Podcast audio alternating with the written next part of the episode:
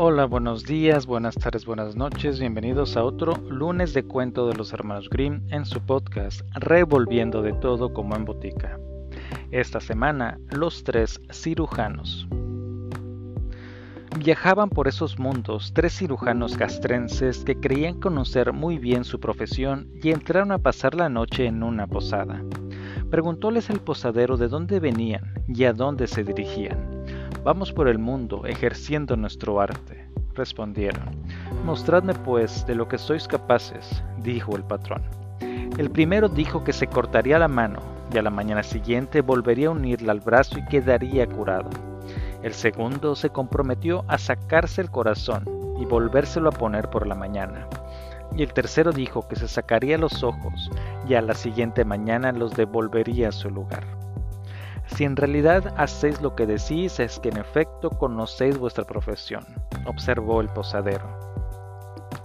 Y es que los tres cirujanos tenían una pomada capaz de curar cualquier herida y llevaban siempre consigo un frasco de ella. Cortáronse pues la mano, el corazón y los ojos respectivamente, tal y como lo habían dicho, y depositándolos en un plato lo entregaron al fondista, el cual, a su vez, lo pasó a una criada para que lo guardase cuidadosamente en el armario. Pero la criada tenía de escondidas un novio que era soldado. Cuando el dueño, los tres cirujanos y todos los huéspedes se hubieron acostado, llegó el muchacho y pidió algo de comer, y la criada, abriendo el armario de la despensa, le sirvió una cena y con la alegría de verse al lado de su novio y poder chelar con él, olvidóse de cerrar el armario. Mientras estaba tan contenta con su soldadito, sin pensar en que podría ocurrirle nada malo, el gato se deslizó furtivamente en la cocina y encontrando abierta la puerta del armario, hizóse con la mano el corazón y los ojos de los cirujanos y se escapó con ellos. Una vez cenado el soldadito, la sirvienta quitó la mesa y al disponerse a cerrar el armario se dio cuenta de que estaba vacío el plato que le entregara el dueño para guardarlo. Desdichada de mí, ¿y cómo me las arreglo ahora? exclamó muy asustada. Han desaparecido la mano, el corazón y los ojos, la que me espera mañana. No te preocupes, le dijo el soldado, yo voy a arreglarlo. Allá afuera en la horca hay colgado un ladrón. Le cortaré una mano. ¿Cuál era? La derecha. Diole la muchacha un afilado cuchillo, y el hombre se fue a cortar la mano del condenado.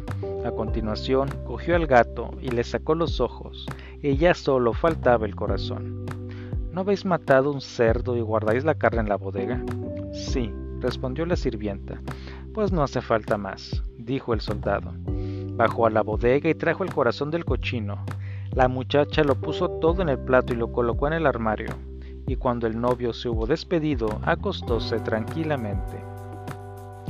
Por la mañana, al levantarse los cirujanos pidieron a la criada que les trajese el plato con la mano, el corazón y los ojos.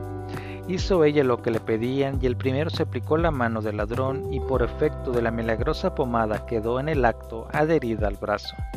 Los otros dos se quedaron respectivamente con el corazón del cerdo y los ojos del gato. El posadero que había asistido a la operación maravillóse de su arte y declaró que jamás había visto prodigio semejante y que los encomiaría recomendaría en todas partes. Ellos pagaron el hospedaje y se marcharon. Durante el camino, el del corazón de cerdo, tan pronto como encontraba un rincón, se iba directamente a usar en él, como es costumbre de los cerdos. Sus compañeros hacían lo posible por retenerlo, cogiéndolo por los faldones de la guerrera, pero todo era inútil. Él se soltaba para precipitarse a los lugares más sucios. También el segundo se sentía algo extraño y frotándose los ojos decía al primero, ¿Qué pasa compañeros? Estos ojos no son los míos, no veo nada. Guíame para que no me caiga. Y así continuaron con penas y trabajos hasta la noche en que llegaron a otra posada. Entraron juntos en la sala general y vieron un hombre muy rico que estaba contando dinero en la mesa de una esquina.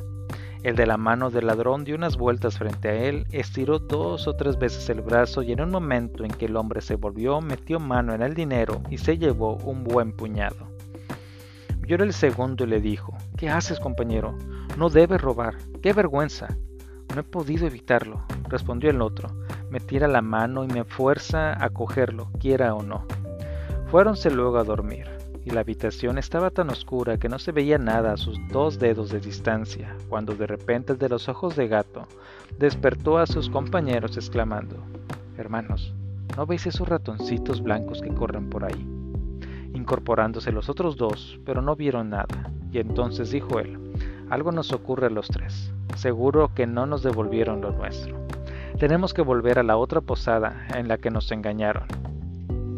A la mañana siguiente desandaron el camino de la víspera y dijeron al hostelero que no les habían devuelto las partes de su cuerpo que les pertenecían. El uno había recibido la mano de un ladrón, el segundo los ojos de un gato y el tercero un corazón de cerdo. Disculpóse el posadero diciendo que debía ser cosa de la criada, pero ésta, al ver regresar a los tres, huyó por la puerta trasera y no volvió a aparecer por aquellos lugares. Entonces los tres amigos le exigieron que le compensase con una fuerte cantidad de dinero, amenazándolo con incendiar su casa. El hombre les dio cuanto poseía y algo más que logró reunir, y los tres marcharon con lo necesario para el resto de su vida. Pero la verdad es que hubieran preferido recobrar lo que les pertenecía. Ese fue el cuento de esta semana. Acompáñenme en la siguiente y recuerden que si me siguen en Spotify no duden en dejarme sus comentarios. Hasta la próxima semana.